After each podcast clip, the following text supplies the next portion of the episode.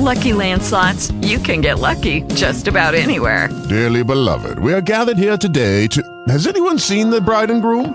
Sorry, sorry, we're here. We were getting lucky in the limo and we lost track of time. No, Lucky Land Casino, with cash prizes that add up quicker than a guest registry. In that case, I pronounce you lucky. Play for free at Lucky Land Slots dot com. Daily bonuses are waiting. No purchase necessary. Void where prohibited by law. eighteen plus. Terms and conditions apply. See website for details. With Lucky Land Slots, you can get lucky just about anywhere. This is your captain speaking. Uh, we've got clear runway and the weather's fine, but we're just going to circle up here a while and uh, get lucky. No, no, nothing like that. It's just these cash prizes add up quick. So I suggest you sit back, keep your tray table upright, and start getting lucky. Play for free at Lucky Land Slots dot com. Are you feeling lucky? No purchase necessary. Void where prohibited by law. eighteen plus terms and conditions apply. See website for details. Courage and his other qualities, that our family ought to be proud of their descent from him. Alas, cousin, I fear my resemblance to my portrait is not great.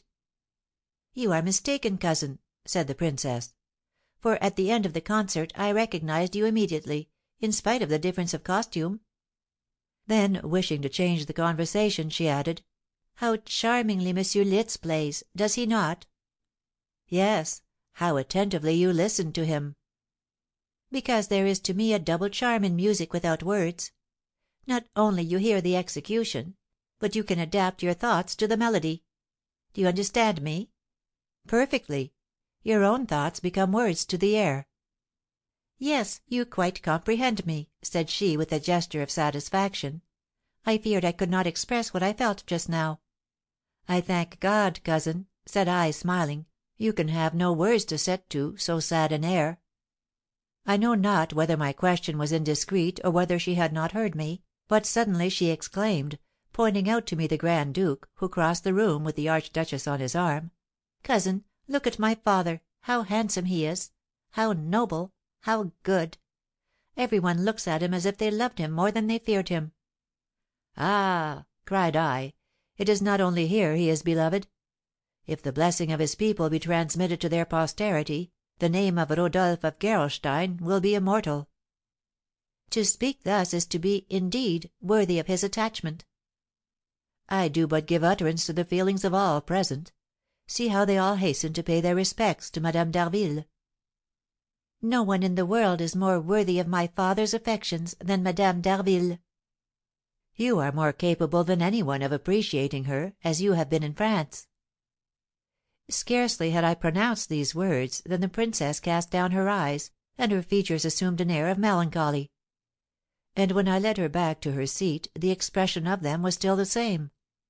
I suppose that my allusion to her stay in France recalled the death of her mother. In the course of the evening, a circumstance occurred which you may think too trivial to mention perhaps, but which evinces the extraordinary influence this young girl universally inspires. Her bandeau of pearls having become disarranged, the Archduchess Sophia, who was leaning on her arm, kindly readjusted the ornament upon her brow. Knowing, as we do, the hauteur of the Archduchess, such condescension is almost inconceivable. The next morning I was invited, together with a few other persons, to be present at the marriage of the Grand Duke with Madame la Marquise d'Harville. I had never seen the princess so radiant and happy. Some days after the Duke's marriage I had a long interview with him. He questioned me about my past life, my future career. He gave me the most admirable advice, the kindest encouragement. So much so that the idea crossed my mind that he had perceived my love and wished to bring me to confess it. But this idea was soon dispelled. The prince concluded by telling me that the great wars were over, that I ought to avail myself of my name, my connections, the education I had received, and my father's friendship with the Prince de M, Prime Minister of the Emperor, in order to follow a diplomatic instead of a military career. In a word, he offered me his sovereign protection to facilitate my entry in the career he proposed to me. I thanked him for his offers with gratitude, and added that I felt the weight of his advice and would follow it. I at first visited the palace very seldom, but, thanks to the Duke's reiterated invitations, I was soon there almost every day. we lived in the peaceful retirement resembling that of some English mansions. When the weather permitted, we rode out with the duke, the duchess, and the grand personages of the court. When we were forced to remain at home, we sang, and I accompanied the grand duchess and my cousin, who had the sweetest and most expressive voice I ever heard. At other times we inspected the magnificent picture galleries and museums, and the library of the prince, who is one of the most accomplished men in Europe. I often dined at the palace, and on the opera nights I accompanied the duke's family to the theatre. Could this intimacy have lasted forever, I should have been very happy, perhaps, but I reflected that I should be summoned to Vienna by my duties. I reflected also that the duke would soon think of finding a suitable alliance for his daughter. My cousin remarked this change in me. The evening before I quitted Gerolstein, she told me she had for several days remarked my abstracted manner. I endeavoured to evade this question, saying that my approaching departure was the cause. "I can scarcely believe it," replied she. "My father treats you like a son. Every one loves you. It would be ingratitude if you were unhappy." "Alas," said I, unable to restrain my emotion, "it is grief I am a prey to." "Why, what has happened?" "Just now, cousin, you have told me your father treated me like a son, and that every one loved me. And yet, ere long, I must quit Gerolstein. It is this that grieves me." "And are the recollections of those you have left as nothing?" "Doubtless, but time brings so many changes." "There are affections, at least, that are unchangeable, such as that of my father for you, such as that I feel for you. When you are once brother and sister, you never forget each other," added she, looking up, her large blue eyes full of tears. I was on the point of betraying myself. However, I controlled my feelings in time. "Do you think, then, cousin," said I, "that when I return in a few years this affection will continue?" "Why should it not?" "Because you will probably be married, you will have other duties to perform, and you will forget your poor brother." This was all that passed. I know not if she was offended at these words, or whether she was like myself grieved at the changes the future must bring. But instead of answering me, she was silent for a moment, then, rising hastily from her seat, her face pale and altered, she left the room, after having looked for a few seconds at the embroidery of the young Countess Dopenheim, one of her maids of honour. The same evening I received a second letter from my father, urging me to return. The next morning I took leave of the Grand Duke. He told me my cousin was unwell, but that he would make my adieux.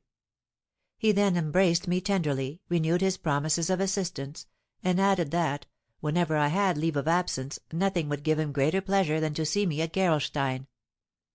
Happily, on my arrival I found my father better.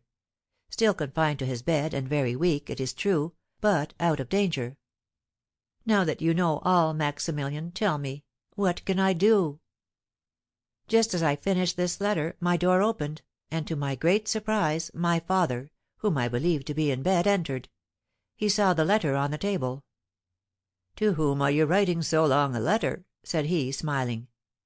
"To Maximilian, father." "Oh," said he, with an expression of affectionate reproach, "he has all your confidence. He is very happy." He pronounced these last words in so sorrowful a tone that I held out the letter to him, almost without reflection, saying, "Read it, father." "My friend, he has read all. After having remained musing some time, he said to me, 'Henry, I shall write and inform the Grand Duke of all that passed during your stay at Gerolstein.'" "Father, I entreat you not." "Is what you have written to Maximilian scrupulously true?" "Yes." "Do you love your cousin?" "I adore her, but—" My father interrupted me. "Then, in that case, I shall write to the Grand Duke and demand her hand for you." "But, father, such a demand will be madness on my part." "It is true, but still, in making this demand, I shall acquaint the prince with my reasons for making it. He has received you with the greatest kindness, and it would be unworthy of me to deceive him. He will be touched at the frankness of my demand, and though he refuse it, as he certainly will, he will yet know that, should you ever again visit Gerolstein, you cannot be on the same familiar terms with the princess. You know that, Although so tenderly attached to me, my father is inflexible in whatever concerns his duty. Judge, then, of my fears, of my anxiety.